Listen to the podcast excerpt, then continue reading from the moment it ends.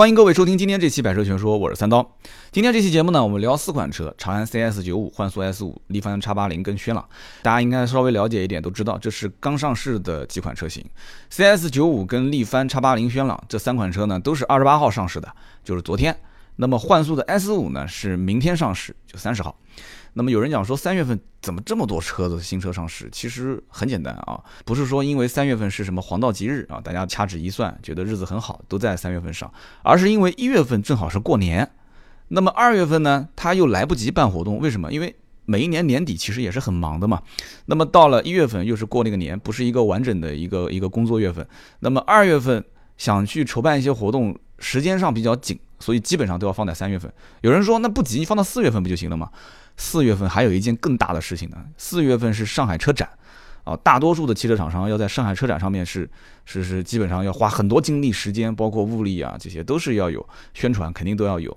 那么因此三月份汽车厂商就把新车集中啊这个时间段进行上市，所以就有了今天我们这期节目嘛。长安 CS 九五对吧？力帆叉八零轩朗二十八号对吧？幻速 S 五三十号上市。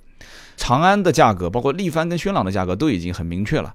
那么幻速这个价格还不确定，但是幻速其实也基本上差不多了，因为预售的时候当时价格六九八到七九八，车子型号也不多。那么今天这期节目呢，我们把这四款车抛出来，给大家去说一说，聊一聊。不知道有没有你们想要选购的车型，或者同级别当中啊有没有正好是对标的一些其他车啊？你们是正好也是在考虑当中。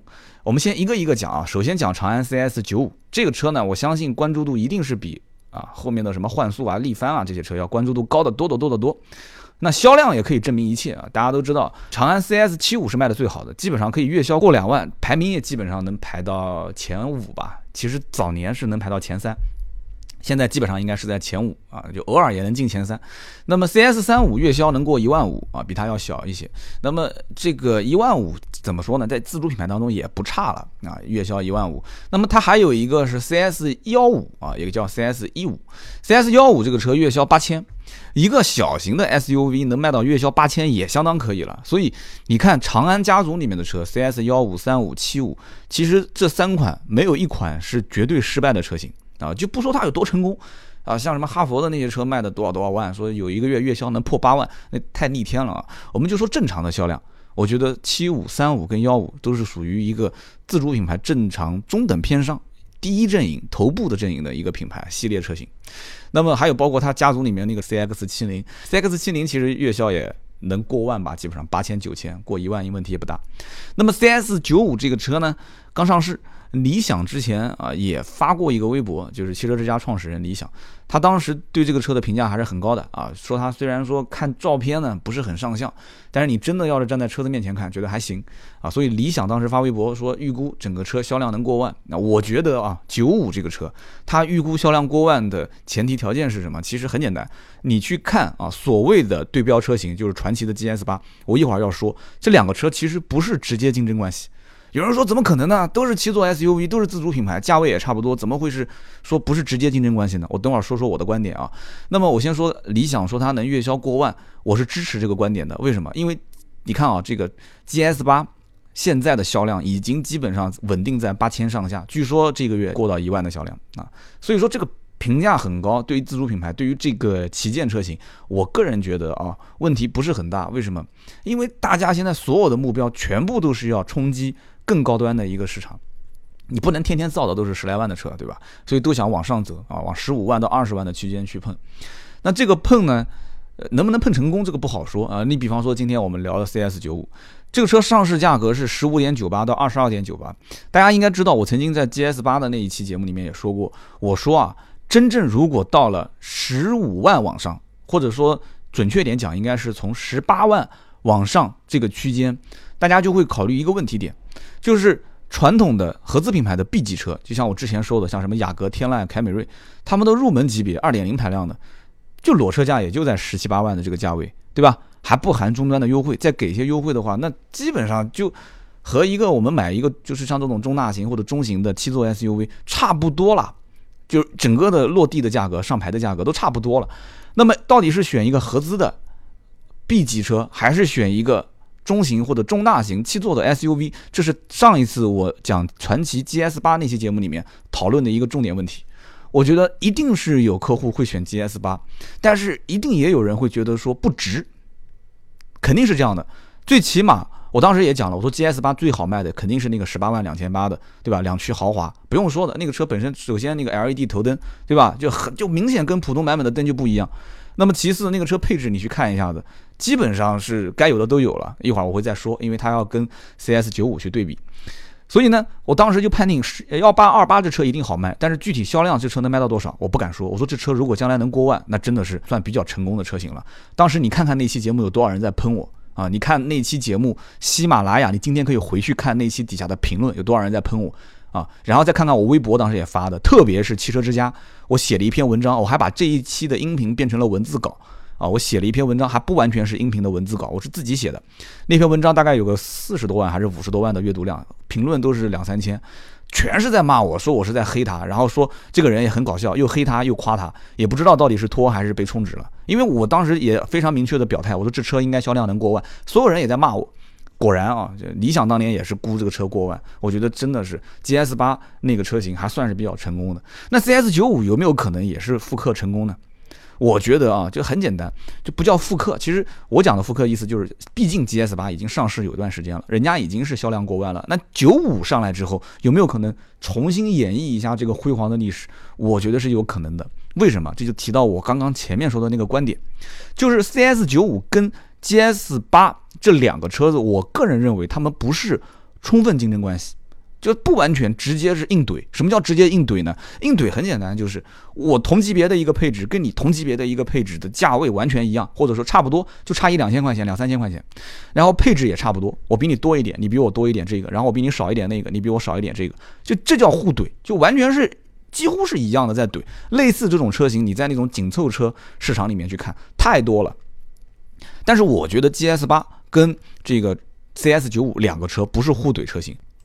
为什么这么说呢？首先就从车身长宽高上来看，传祺的 GS 八是四米八一，那么长安的 CS 九五比它要长了将近十四公分，是什么概念啊？十四公分啊，宽度也比 GS 八要宽了两公分，高度也要高一点五公分，长宽高都比传祺的 GS 八要长啊，更长一些，更宽一些，更高一些，轴距也比它多一公分，所以传祺 GS 八是中型 SUV，而长安的 CS 九五是一个典型的中大型 SUV。两款车的竞争是有没有？有，我一会儿会说两个车的配置，竞争上是有，但是两个车不是完全竞争，它是一个间接竞争关系。我觉得是，你价位上一对比，你就非常非常清晰一件事情，就是 GS 八其实就是那种你不太想要长安那么大、那么敦实，然后又比较古板、比较保守的造型的那么一个中大型的 SUV，但是你要一个七座 SUV，所以你就买 GS 八，配置又很高。但是你如果说我不要那么高的配置，我要大。我要敦实，我要稳，我不要那种什么很夸张的造型跟设计，那你就买长安的 CS 九五呗。所以你看一下两个车子的配置，再看一下两个车的定价，你就其实非常清楚这件事情了，对吧？传祺 GS 八，你如果看到十八万两千八那一款两驱豪华，那基本上你其实去找对应的长安的 CS 九五，一定是看到的那一款十八万七千八，就比它贵了五千块钱那一款嘛，对吧？两驱的顶配，但是两个车之间的配置差的太多太多。啊，传祺的 GS 八比它还便宜了五千块钱，但是配置比它多了很多。比方说啊，陡坡缓降、方向盘换挡、方向盘加热、真皮座椅，座椅还带记忆、加热、通风，对吧？转向有辅助灯，然后有雾灯，有后视镜记忆，有隐私玻璃，有并线辅助，有全景摄像头。啊，我讲的这些是长安的 CS 九五上面没有的，而且那个车还是顶配，啊，十八万七千八两驱顶配。所以这样子比下来，你会发现买一个传祺的 GS 八。其实虽然小了点，动力也少了一点，但是它配置高。但是如果你要买一个长安的 CS 九五呢？哎，配置虽然少了一点，但是空间大，对不对？整个车子看起来也是比它大一圈。就是仁者见仁，智者见智。这两个车子到底哪个能将来卖得更好一点，不好说啊。但是呢，这个里面我觉得所有的人肯定要确定一点，就是这一个定价体系。啊，两个车子是不完全竞争关系，最起码两个车从车型上和配置上看差别还是比较大。那我们今天主要是说刚上市的这个 CS 九五嘛，我们就说说这个车具体的一些配置。它首先就是起步配置比较高，全系是标配 LED 大灯啊，这一点我看连传祺都没啊，没有没有说最低配也配 LED 大灯嘛，对吧？但是 CS 九五是全系配 LED，然后前后都有雷达啊，定速巡航也是标配。导航、倒车影像标配，无钥匙进入、无钥匙启动标配，Auto Hold 这个也是标配。所以基本上很多人一看这个，这就是 CS 九五啊，它属于那种叫盖板不盖的车型。所以呢，很多人可能会发现说，这个十五万九千八起售的五座版本性价比还行，但是唯一看不懂的就是那个十六万九千八有两个车型，一个呢是五座版，还有一个呢是七座版。七座跟五座价格是一样的，一模一样的，但是七座比五座还多两个喇叭，还多了一个后排独立空调，但价格是一样。你说你买五座还是七座？所以我个人觉得很有意思。幺六九八的五座车型其实是一个非常非常。就是食之无味，弃之可惜的车型。这个车型放在这个地方，我觉得啊，就是绝大多数的人应该是不会买，除非就是那种就已经咬死了，肯定是买 CS 九五，而且绝对不买七座，而且又觉得说五座最低配幺五九八的配置不够高的这个人。但这种人有多少？我觉得凤毛麟角啊。那 绝大多数一忽悠，或者说销售员就说仓库没货，你就买个七座吧，大多数人都能接受。所以因此，我觉得这个八个配置啊，我。还是看不太懂啊，因为它这个八个配置真的是跟汉兰达的那个八个配置，汉兰达是一个五座七个七座，对吧？CS 九五是两个五座六个七座，我觉得真的是厂家很生硬的把它分成了八个配置啊，而其实远远其实用不了这八个配置，我觉得五六个配置四五个配置就够了。那么我们就一个一个说吧啊，幺五九八跟幺六九八最低配的五座两个版本中间就差了一个什么呢？就是一个头部气囊啊，然后包括一个全景天窗，一个电动座椅。差一万块钱，所以我相信很多人会觉得这一万块钱花的不值。我刚刚前面也讲了，它本身其实低配幺五九八配置也不算太低，所以要如果有买五座的，说我买 CS 九五，我喜欢这个外形啊，我价格预算有限，七座五座无所谓，那幺五九八可能会有人买，幺六九八五座版本的我肯定也不推荐，那很多人一比肯定也不会买。那么七座版本入门的价格就是幺六九八。这个版本的配置呢也还行，但是呢，你要如果是跟在上面一个七座的啊次低配，就是叫智途版本去比的话，差一万块钱，但我还是觉得比较值。这一万块钱你可以升级十九寸轮毂啊，多了一个副驾驶电动座椅，然后多了一个二百二十伏电源，一个自动头灯，一个氛围灯，一个内防眩目后视镜啊，加上感应雨刷，这一万块钱我觉得花的相对还比较值。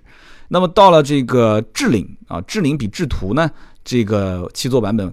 差了八千块钱，但多了一个定位服务，我觉得就不太值了。这八千块钱买一个定位服务，因为这个价格八千，我觉得也是挺能影响一个客户是否最终人民币投票的啊。多个定位服务，多两个喇叭，多八千块钱，所以智领这个版本，我觉得性价比不是很高。那么因此，你这样子比下来的话，两驱就一定是这个这个智途是销量会非常非常不错的一个车型啊，是比较推荐的。那么再看四驱，四驱的这个乞丐版是幺八五八。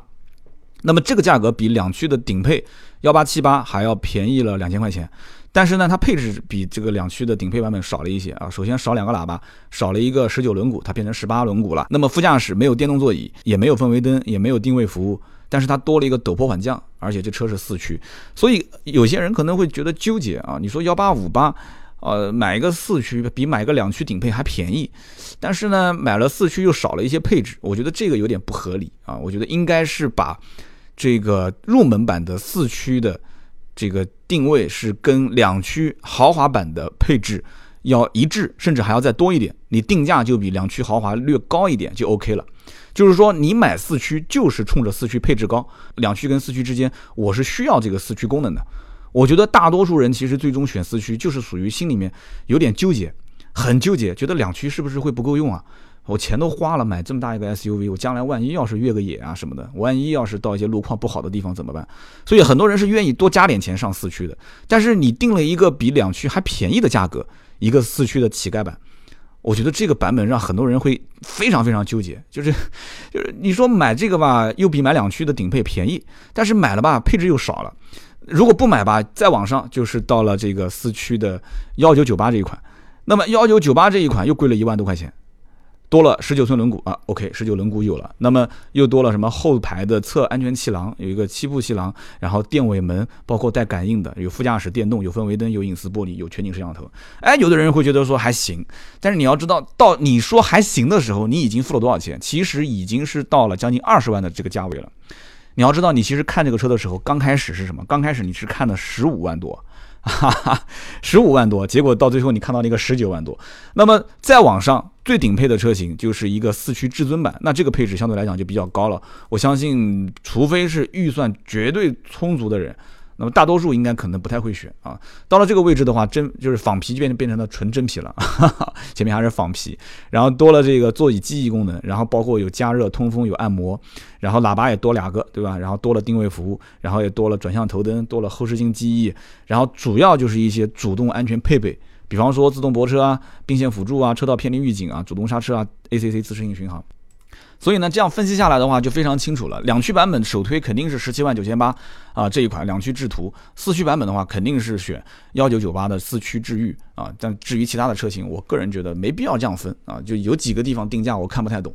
这就是长安的 CS 九五啊，厂商给了一个活动啊，不知道这个活动能持续多久。就是说还蛮诱惑人的啊，首批购车十年二十万公里免费保养。我的个天呐！但是我相信这里面应该会有一些限制条件啊，比方说免费的只是最基本的保养啊，只是一个这个呃机油的机滤的更换，甚至于我曾经看过有的厂商所谓的免费保养只是送你一个机油的更换，连机油滤清器都不送，但是他打出来这个口号就是免费保养。而且我个人觉得有一个。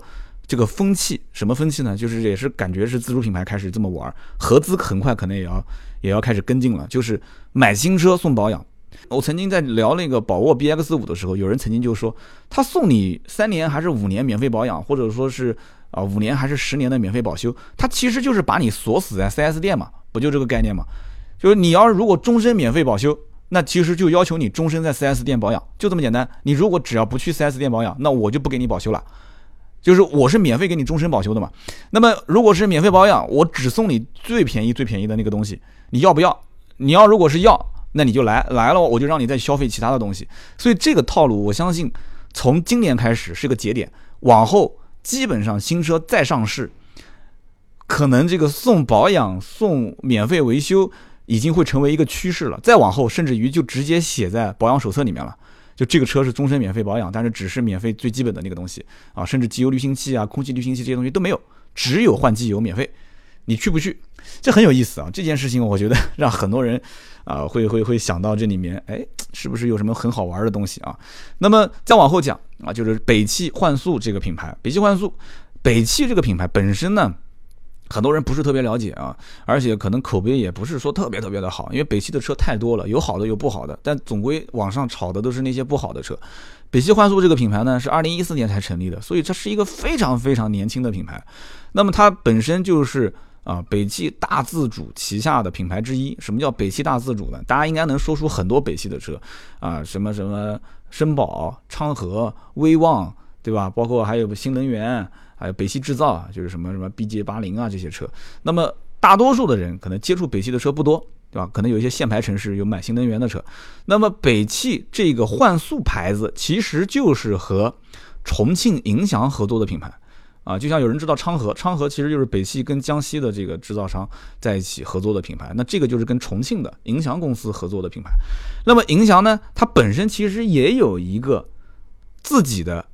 独立的品牌叫做比速汽车，我估计很多人没听过比速汽车。那么今天我们讲的这个北汽幻速 S 五这个车型呢，其实它的整个定位呢很有意思，它定位是定的这个紧凑型的这个 SUV，但是它的定价其实就是一个完完全全的一个小型 SUV 的定价，所以就很明显嘛，用一个更大的车身，然后配置再给你怼得很高，对吧？顶配什么全景天窗、无钥匙进入、无钥匙启动这些什么都有，那。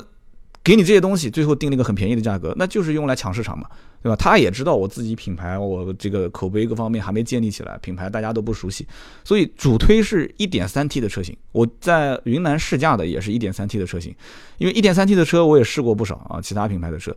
那么整体来讲的话，我觉得主要还是看调教，还是看调教。这个车三十号上市啊，它这个发动机是 F 十三 B。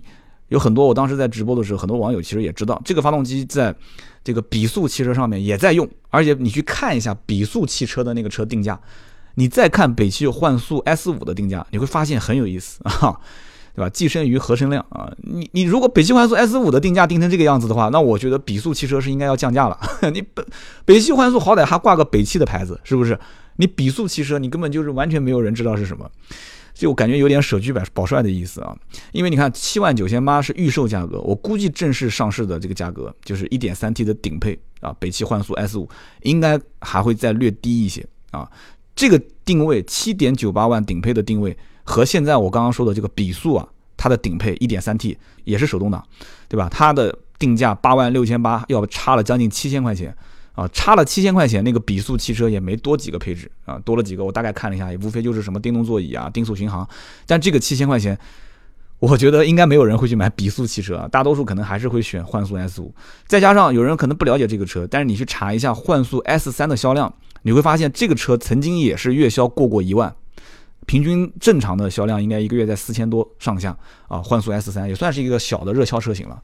那么我在试这个车的时候呢，我整个几个感觉，我微博上也发了。第一个呢，我觉得它本身应该是那些呃相对来讲可能是城乡结合部啊，或者是。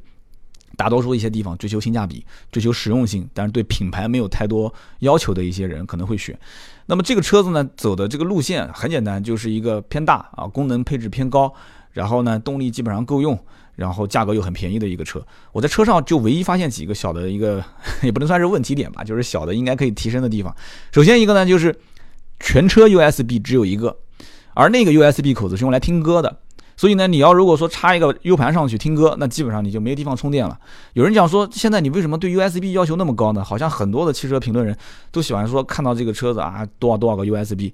呃，我倒不是什么车评人啊，但是我个人实际使用上来来说，我觉得 USB 接口的多少真的是非常实用。我的车上两个 USB 接口，我觉得都不够用啊，包括后排要有 USB，那也是很实用。这个车后排是没有 USB 接口，因为。你车子既然你空间设计的大，那你后面经常坐人，后面坐人，现在谁出门不捧着个手机？手机一会儿就没电了，对吧？你天天带个充电宝，那个背着也挺重的，上车能充电，跑长途的时候带着充不挺好吗？所以后排应该加 USB 口，前排应该加。那么车子开的过程当中呢，我总结了几个，就是北汽环速 S 五的小问题点。首先呢，就是这个车我感觉八十公里以上啊，右前方有很明显的噪音，我换了两辆车去开，都觉得是，呃，判断这个问题都是有。那么不知道是什么原因，可能是它的在整个的分组设计上啊，或者是车身造型啊，或者可能是这个侧面的后视镜的这个造型稍微有一点点的设计上的一个不合理，所以噪音有点明显。不知道你们能不能接受？反正我当时听了感觉挺明显的。另外一个就是它的整个车机，车机反应速度略慢，大家可以去试一试啊，你能接受那最好。但是我觉得应该可以再提升一下。那么还有一个比较好玩的就是雨刮器，试的过程中发现它雨刮器它不是隐藏式的。因为大多数的那个雨刮器、雨刮片会收在那个引擎盖下面，但这个车子我以为是我没有把它那个档位设置好，就是有的时候不是停车熄火的时候，那个雨刮器是竖在那个地方。然后后来我发现不是这一辆车，每个车都一样竖在那个地方的。我觉得这个应该把它做成隐藏式的。还有就是按键，它虽然有多功能方向盘，但是它只有左边有，右边是空的。然后左边的多功能方向盘上面的按键又是每一个都是。连在一起，就是按上下左右的时候会，反正非常不方便。可能是因为我的手啊比较粗的原因。那么还有一个就是它这个车子呢，值得表扬的。首先，它这个九寸屏屏幕是足够大了啊。那么另外，全景天窗顶配是有的啊，全景天窗是很赞啊，就车那么大一个全景天窗，再加上它有一个金属踏板，这个很少见啊。你说一个一个这个七六七万块钱的一个一个小小的 SUV，说上面还加金属踏板，这个明显成本上还是下了功夫的。还有一个好玩的就是。彩虹仪表盘啊，你可以把它设置成这个车速变动，它也跟着你变颜色。但是我觉得，其实你要说从成本上来讲，厂家是用心了。呃，你要是说从好玩乐趣也有那么一点，但是 怎么说呢？我觉得怪怪的啊，就实际意义不大。而且你开的过程当中，如果我要注意现在的仪表盘的颜色是是什么颜色，它是六十码以下是白色嘛，然后你六十码以上会变成其他颜色。我觉得反而会有一点点对我有影响啊，就是彩虹仪表盘，我在微博上也发了一段小视频，很有意思。这车基本上扭矩爆发应该是在三千转上下，会是一个峰值，所以你前期开的时候感觉会有点肉，但是油门稍微带点踩就上去了，啊，就感觉整个车子动力提升还行。所以我个人觉得，一点三 T 如果是配自动变速箱的话，啊，我开过几款车，感觉是非常肉。但是如果是老司机带手动，觉得油门不够，你就使劲怼它，啊，低档然后高转速嘛，对吧？你会觉得车动力还行，所以手动挡它占了这么一点点小优势。但是呢，它全系没有自动挡，这个车应该很快就会有自动挡上，但是它全系目前是没有自动挡。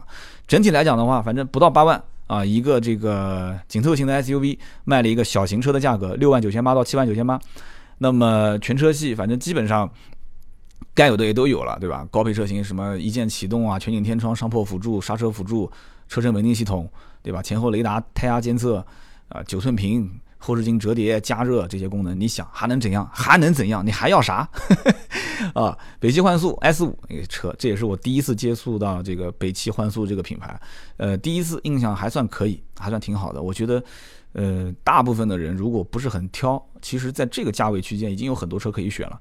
然后呢，你可以去看一看，比方说，我曾经在节目里面也讲了，长城哈佛有没有？有啊，哈佛的 H 二。但是关键问题是，哈佛的 H 二这个车定价高啊。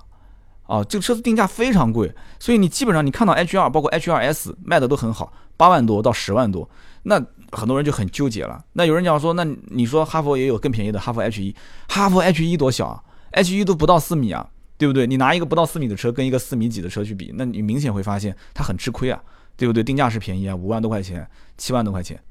所以这个车子它真正对标的车型应该是长安的 CS 三五，但是我刚刚也说了，CS 三五其实也不会把它当成真正竞争对手了。CS 三五卖的多好，是不是？好，我们继续往下说啊，下面说的就是力帆。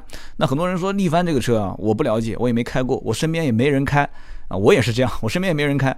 但力帆这个车好不好？我觉得不关键，关键是你一定要去看力帆的创始人尹明善的发家史。啊，车好不好？我们先放一边。我先说说这个创始人，尹明善的发家史，真的是一个励志的故事。当年我上高中的时候，我图书馆借了一本书，讲中国福布斯什么富豪排行榜，我当时就看到了这个尹明善的故事，非常励志啊！我跟你讲，真的，我的很多一些性格的养成，当年看书，这个尹明善的故事，这。到现在为止记忆深刻啊！你不要看他儿子啊，不要看那个什么杰 C 精彩哥什么尹喜尹喜弟啊，不要说听说他儿子什么有一个布加迪，什么什么下了飞机场不想打车，也不想让司机来接，然后直接把车子运到了机场，然后开着布加迪回家啊！不要看他的故事，看他老爸，看尹明善的故事啊，非常振奋人心。四十一岁的尹明善才开始人生恢复了正常，就是四十一岁之前。啊，出了很多的事故啊，不是故事是事故。那么四十一岁开始人生恢复正常啊，然后中途学了很多英语啊，就我我觉得学英语是不是都能发家啊？你看那个马云也是学英语起家的，是吧？啊，新东方那一帮人就不说了。那么四十一岁人生恢复正常，四十七岁开始才辞职下海经商，第一桶金还不是说什么造车，第一桶金是卖书赚的钱，六十万，六十万什么概念？八五年六十万，那么到了九二年。开始造摩托车，当时造摩托车还不叫力帆，那个时候什么？九二年的时候，尹明山五十五岁了，二十万成立了一家公司，叫重庆轰达车辆配件研究所啊。有人讲说，轰达，轰达，轰达，哎。九二年，尹明善就跟本田有合作了吗？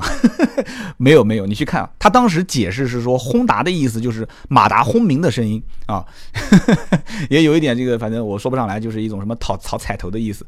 那么反正你懂的啊，就那个年代，他尹明善一定是发现了在日本啊，本田公司做的这件事情，中国将来一定是能成气候的，所以拿了二十万成立了这家公司，从那个时候开始造摩托车。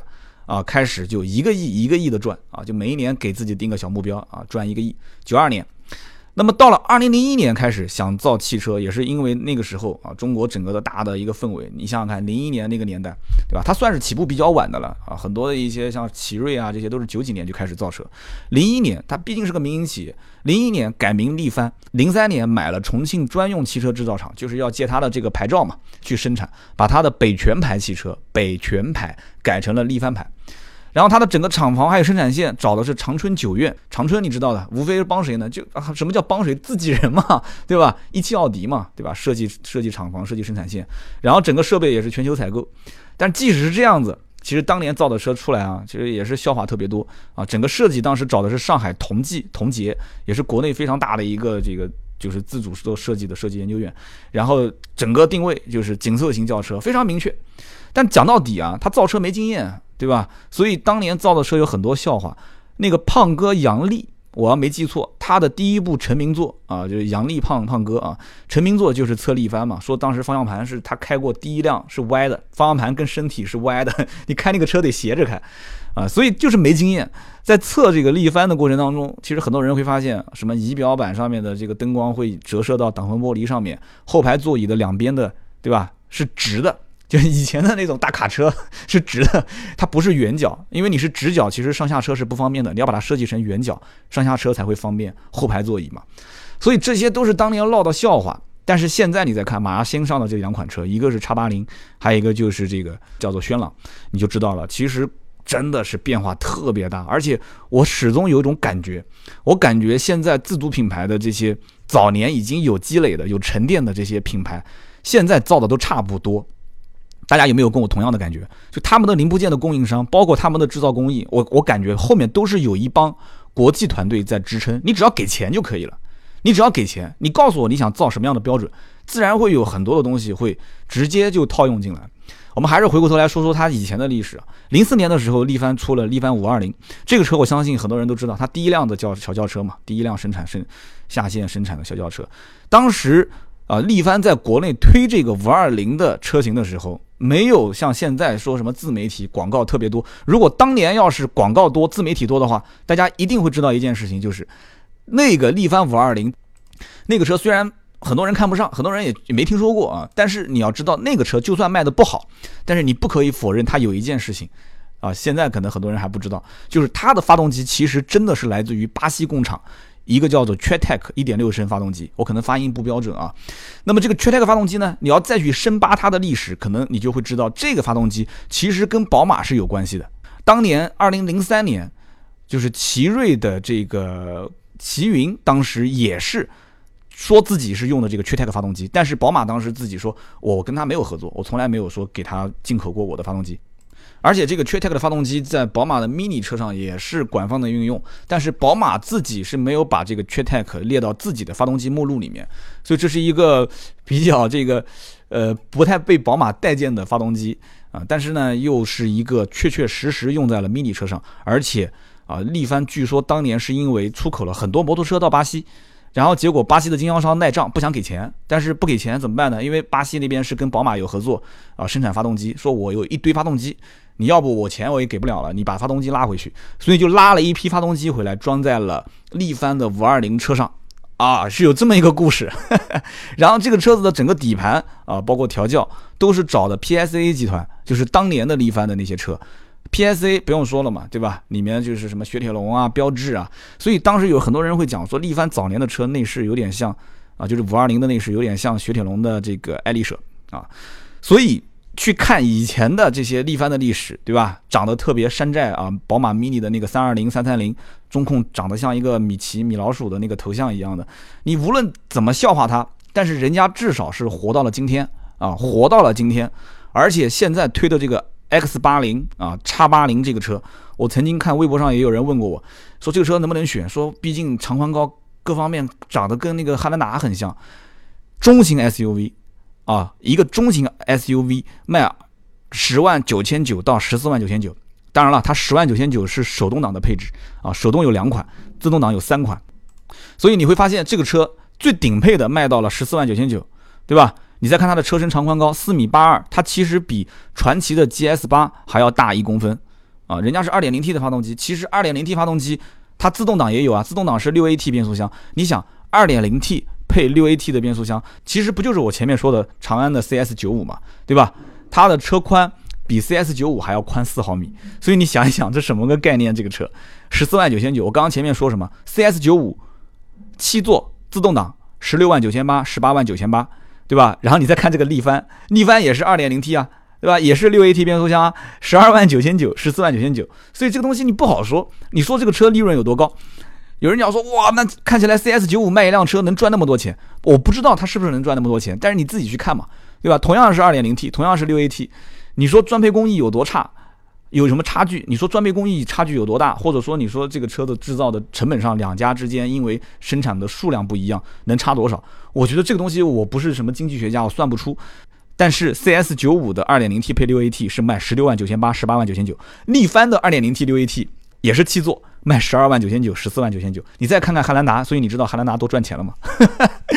有点意思。那么再说一下这个轩朗，轩朗呢是力帆的一个 MPV。其实这个车呢，你真的。也是脱不了山寨的这个壳子了啊，就长得特别像福特的 S Max。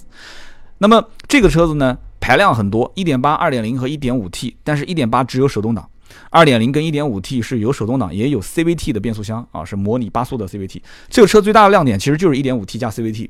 为什么这么说呢？我相信很多人其实会看这个级别的 MPV，当然卖的最好的不用说嘛，一个宝骏730是吧？包括还有那个叫欧朗的1.5，但是1.5的欧朗没有自动挡。